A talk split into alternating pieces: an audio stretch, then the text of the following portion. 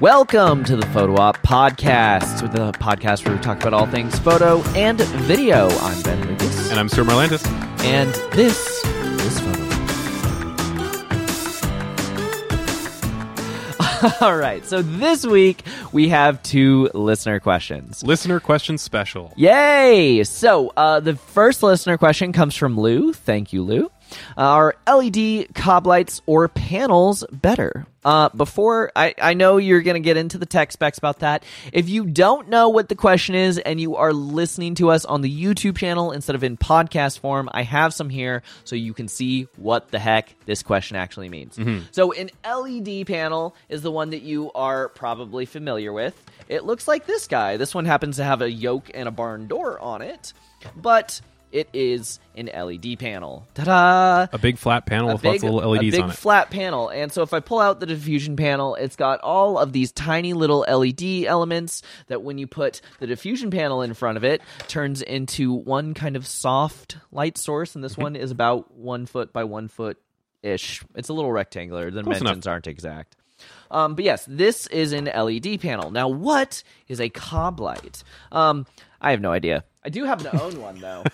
so this is a cob light. So Stuart, what the, what the what the heck makes this different than So than a an cob light, panel? cob stands for a chip on board. Um, and yes, there is like uh, a little a little board that that chip sits on. The chip being the LED light. It's basically instead of a bunch of little LED lights, It's all one spread out. big it's one. huge one that has um some sort of uh, heat dissipation attached to it because they put out a lot of heat. Literally, you can look all the way through this. This whole thing is completely empty. Heat sink and fan. Heat sink and fan. That's all this is. You know, they kind of uh, they're kind of akin to like strobe lights, like a studio strobe light, but continuous for video. Uh, it's like mo- a modeling light, but even brighter, but crazy Yeah, bright. crazy bright. For sure. So, um, yeah. What what do you like better, LED panels or cob lights? The answer is the always disappointing. It depends.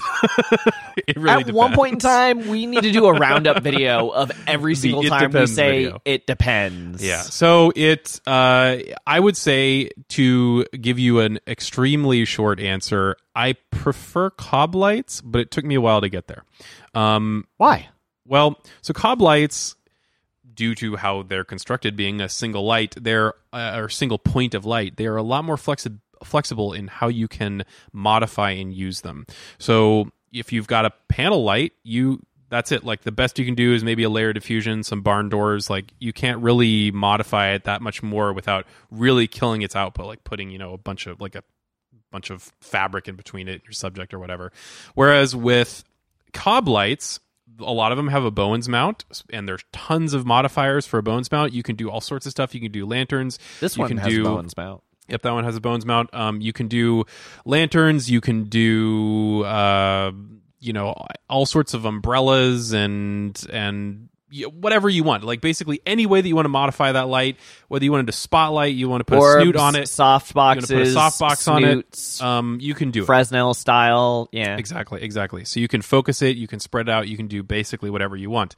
Um, as a result, they are tremendously more flexible. However, they are definitely more expensive, um, and you have to buy the modifiers separately often. And it's just like you got to know what you want generally. But my LED you're- panels are RGB, so now they are, they are. Now there are RGB cob lights, but it's taken a lot longer to get to the point where the they're worth it. Um, RGB panel lights or panel lights in general, they're very commonly RGB now. They are a lot cheaper. They're generally a lot easier to pack. Um, they're smaller. They don't really need an extra modifier. Uh, you can stack, you know, multiple of them in a in a, uh, in a bag really easily. Uh, you can also get flexible ones. Um, I used to have one of those. and flexible ones are really cool, and you can roll those up, and you can do all sorts of lighting that would be difficult or impossible otherwise, like surrounding an object with a flexible panel, doing all sorts of fun stuff like that. Um, so they are they do travel easier. Um, they often have no active cooling uh, at all. They just have a, you know the big heat sink on the back. The nice thing about them being really big and wide is they spread the heat out, so they're dead silent. There's no fan needed. There's no heatsink needed like you need with cob lights. Um, and they have been around a lot longer. They're cheaper as a result. There's a much wider market for them. Um, but cob lights, way higher output, way easier to modify. RGB is getting there. Um, often there are trade offs with brightness if you have RGB or tunable color temperature white versus um, just a single like daylight balance cob is where you're going to get the most output. Um, but there are options there. So. Uh, and the cob market in general is getting cheaper over time. Um, if you're going to put them on a desk, like your streamer or whatever, just get some panel lights. Like it'll take way less depth. It'll be way easier to set up. Um, just do panels if you have a studio, if you've got especially like lots of nice vertical space available, look at cob lights. Those might serve you better. And you'll see that people with fancier like if you're if you're into the YouTube photographer scene, the fancier studios will generally be lit by cob lights over panels, whereas the more modest ones will be panels. Nothing, nothing to be ashamed of there, but if you know what you're doing, you'll probably lean towards cob lights. Versus, I just uh, got a bunch of those. They look like f- fluorescent banks, but they're actually LED. I Hmm. just put a bajillion of them in the ceiling, and this show is lit with no lights, none. Actually, actually, it is lit with one light.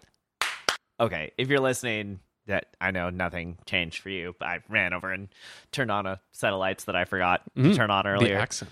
The accent lights, Yeah. makes it all fancy. So yeah, Lou, those are uh, that's a quick look into panel versus cob. Um, if you're on a budget, panel.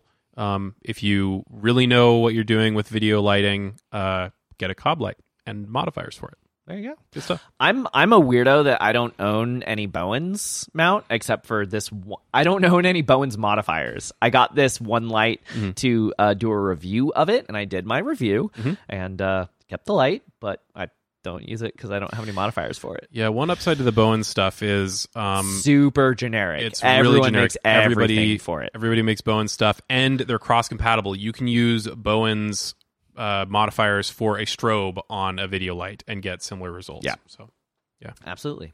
So, um, thank you, Lou. Our second question comes from Ben. No, it's it's not me. Um, Ben uh, Tfield, uh, Tfeld. Apologies, Ben. Ben Ben Ben T. Thank you so much for your question. So this is a little bit longer one, but I'm going to read the whole thing because I do think it's interesting. So.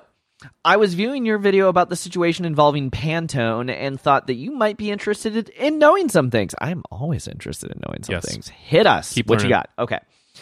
Um, should you further engage? Um, a brief about who I am, the other Ben, not me. Ben T. Uh, ben T. Uh, I'm an authorized reseller of ErgoSoft, RIP, um, which enables refined control of the.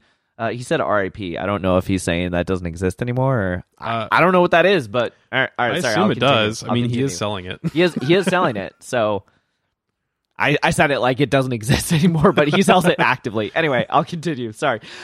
Um uh let's see, which enables refined control of the print process with inkjet printers and cutters. I do color management consulting in support of people's color related work. Okay, so this hit you right right Yeah. here where it matters. Okay. You're in the trenches. You're in the trenches. Before the rent extraction tool known as Pantone Connect. Dun Oh. dun dun. uh, we're gonna link to that episode down below. Uh, the way that you got Lab D50 numbers for Pantone swatches was use a piece of software known as the Pantone Color Manager. It was available for both Windows and Mac. You could either one-time purchase or license it by having an uh, X-Rite color measurement device or licensed dongle for the i1 profiler attached to your computer. You could also one-time purchase a spectral power distribution spec uh, specifications per swatch. Pantone, Pantone Color Manager is sadly not easily found anymore, and it looks like those of us who have it aren't going to benefit much from it since it seems that they've disabled all updates to the fan deck. Of course they have. Of course they have. Yeah. They don't want you getting stuff for free. I think that the ultimate solution to the Pantone problem is essentially what could be called a crowdsourced or open source communication color system. I would like to know your thoughts about something like this. Thank you for the video with hopes for continuing success in what you do. Thank you so much for those kind words and the incredibly thoughtful question. So Yeah, um, this was awesome to yeah, have you reach out like yeah, this. that is an incredibly in-depth and specific question. And hell, yes, I want want to dig into the trenches on this. Okay, so uh, the real question comes down to the end. What do you think about crowdsourced or open source color communication system?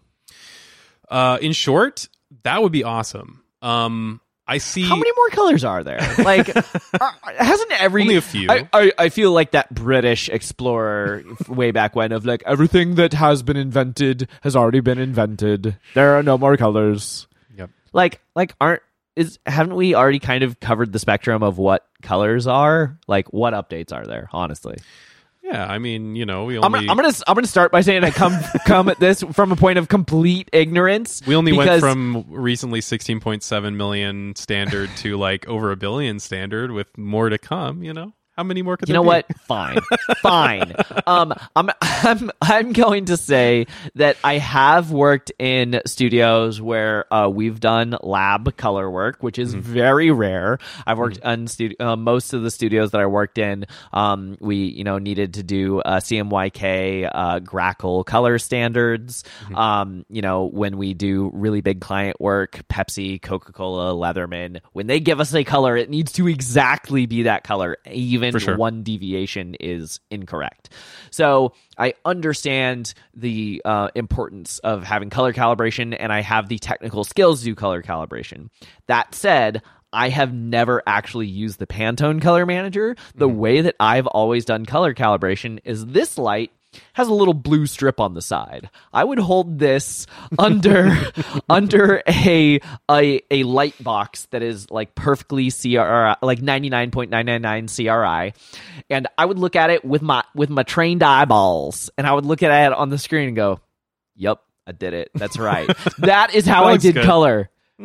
I ki- I kid you not. That is how I get accurate color. I'm pretty darn good at my job. It's pretty darn accurate. I do have some tools uh, that I use to double check my measurements. Like I have sensor tools that can tell me exactly what this color is, and I have ways of mathematically number wise getting to the color sometimes those fail and create some artifacting and so i'll come up with an alternative process that matches that first color Mm-hmm. but um, i have ways of mathematically getting to the correct color but a lot of times i'm eyeballing to make sure Trust that it eye. looks correct in addition to mathematically being correct and sometimes you can't have both but that said, I've worked a lot in color critical situations and I've never, ever, ever used the Pantone color manager. Um, I would So I say, don't know. I have no idea. I would say I am pro crowdsourced option. Um, I think that ultimately, to be negative about this, um, anybody who works in such a color critical situation will likely pay this um, rent extraction scheme, as you pointed it out. Um, For people like me, so this is an episode that we have in our pipeline coming out of like, can you actually become a photographer mm-hmm. and like make it a career? Yes, you absolutely can. But for people like me, that fifteen dollars a month of like, oh, that feels like you know the pound of flesh being taken mm-hmm. out. Mm-hmm. But for these giant studios that are doing, you know, they don't care. yeah, they're doing six figures, seven figures. They don't care. It's fifteen bucks. Yeah. They're gonna pay it. Um, however, I do think a crowdsourced or open source option uh, would be awesome. I am a relatively big fan, I would say, of the open source community. I work with a lot of that stuff. I think it's really interesting. Um, there are some communities that could lead to something like this. There's a huge community around televisions, around figuring out how to accurately uh, calibrate and get good colors out of your television. Big community around that. Um, there's other communities around hardware, uh, in especially in the streaming uh, and kind of broadcast space. There's an app called Companion, which is amazing. It basically interfaces with like probably thousands of different pieces of proprietary, you know, official hardware at this point, but interfaces with all this different hardware to do all these different things, coordinate together. Um, do these really amazing, you know, multicam, multi-effect uh, streams or broadcasts. You know, there are communities out there that do stuff that's very similar to this. Um, the big sticking point I feel like is is you know coming up with a standard that everybody needs to agree on and making sure that you have hardware that is open enough to be compatible with that standard. You're still going to have to measure it. You point out the X-Rite color checkers is a thing. I, I actually own one of those um, for doing monitor calibration and TV calibrations. I don't know the Um, X-Rite one. I actually have one by Spyder though, and uh, there's ColorMunki, which I think is the pro. The there's iProfile, there's Yep. X-Rite. There's a lot There's of of different companies, Yeah. but uh, they are all doing the same thing with the same goal. Yeah. And so if you get I feel like if you get hardware that's open enough that you can build you know integrate that into a color system have a standard that everybody agrees to um, have a distribution platform that every, everybody agrees to i think that would be great i think there are a lot of very passionate people out there um, like i pointed out with the television space that would be that would do this for free that would help build this database for free on their own time just because they're passionate about it I I kind of feel like uh, it's the same issue of trying to get Apple to convert to USB C. Apple's like, no, no, no, we have our own proprietary thing, and it works for us because no one else can have it. Not We anymore, wanna thanks to you. We want to stick with this. And I do feel like it's going to have to take some oversight or intervention Mm-hmm. to get everyone to conform to a standard. yeah yeah it- I- Pantone essentially has a monopoly. Can you think of any other color system? nope Yep. Other than- yep. other yeah, than that's Semples. it. Yeah. well, that's I- okay. Okay, so that's that's that's, not really a color tone ish, but that's not a color system. no i'm kidding um yeah. the, one of the big problems I feel like with a with a crowdsourced system like this is it's going to take time. So let's say we start, you know, building this right now. Like almost certainly, no one is going to be paid uh, to work on something like this full time. You need developers working on hardware and software. You need a distribution platform. Thankfully, the internet makes that pretty easy. But you know, you still need a way, um, you know, database software to talk to everybody's different uh, different software and the uh, the database of stuff of hardware and software and colors and everything that integrates here if that's being built by volunteers you're not going to have something that's up and running i feel like anytime soon for professionals to use and even then a professional might feel well i don't know if i can trust this 100% like this was this is not a paid for tool there aren't people whose jobs rely on this tool being accurate should I use this or should I pay the 15 bucks a month to Pantone? Um, that's my perspective on it. I personally would be a huge fan. I think open source is good. I think something like this would be awesome. There's so much good out there in the open source movement. Um, but It's going to take a while before a while. it gets traction or reliability. but hey, if you know of something like this, if if you're uh, if this is kind of like a soft pitch to th- see what we think before you share, hey, by the way, I'm working on this, or I know people that are working on this. Let us know. You send us a follow up uh, message and say, "Hey, this is the start of this. Take a look. What do you think?" Um, we'd be happy to take uh, take a peek at it and uh, share our thoughts. But that's what I think right now. I would love for something for something like that to happen. However, I need to be realistic and and uh, and I think the realistic look is if it does happen, it's not going to be anytime soon. Even if it does happen, pros probably are still going to uh, pay Yeah. Pantone. Yeah. Unfortunately, not a great. You know, even though that's negative, I feel like it's just like the real world. It is. Unfortunately, No, that is absolutely what's Yeah. going to happen. Um, I'd love to see it happen.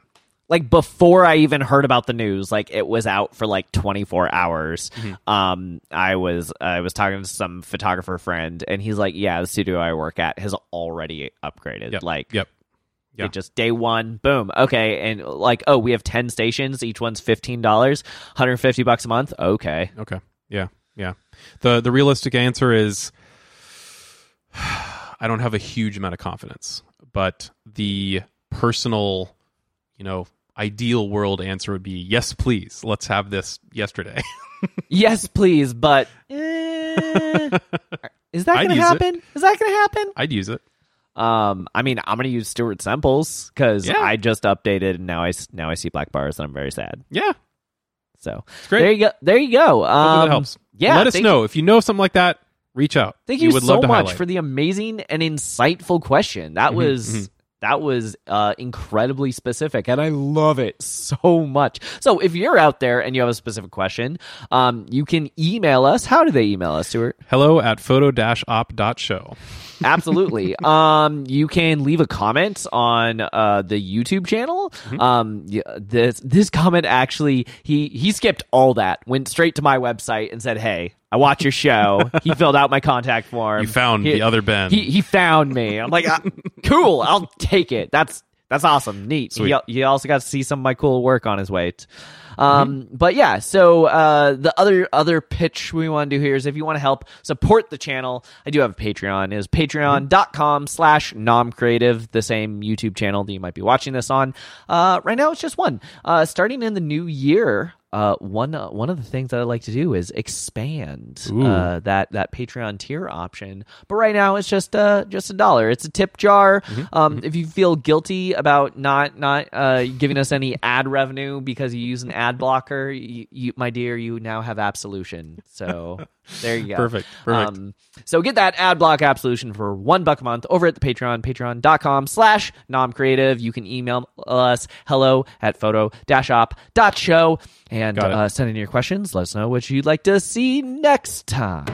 If you have questions or ideas for future episodes, you can email us at hello at photo dash op Watch us on Ben's YouTube channel at Nom Creative. As in om nom nom, Share this with a friend, and you can listen to Photo Op anywhere podcasts are sold. or download it. Because it's free.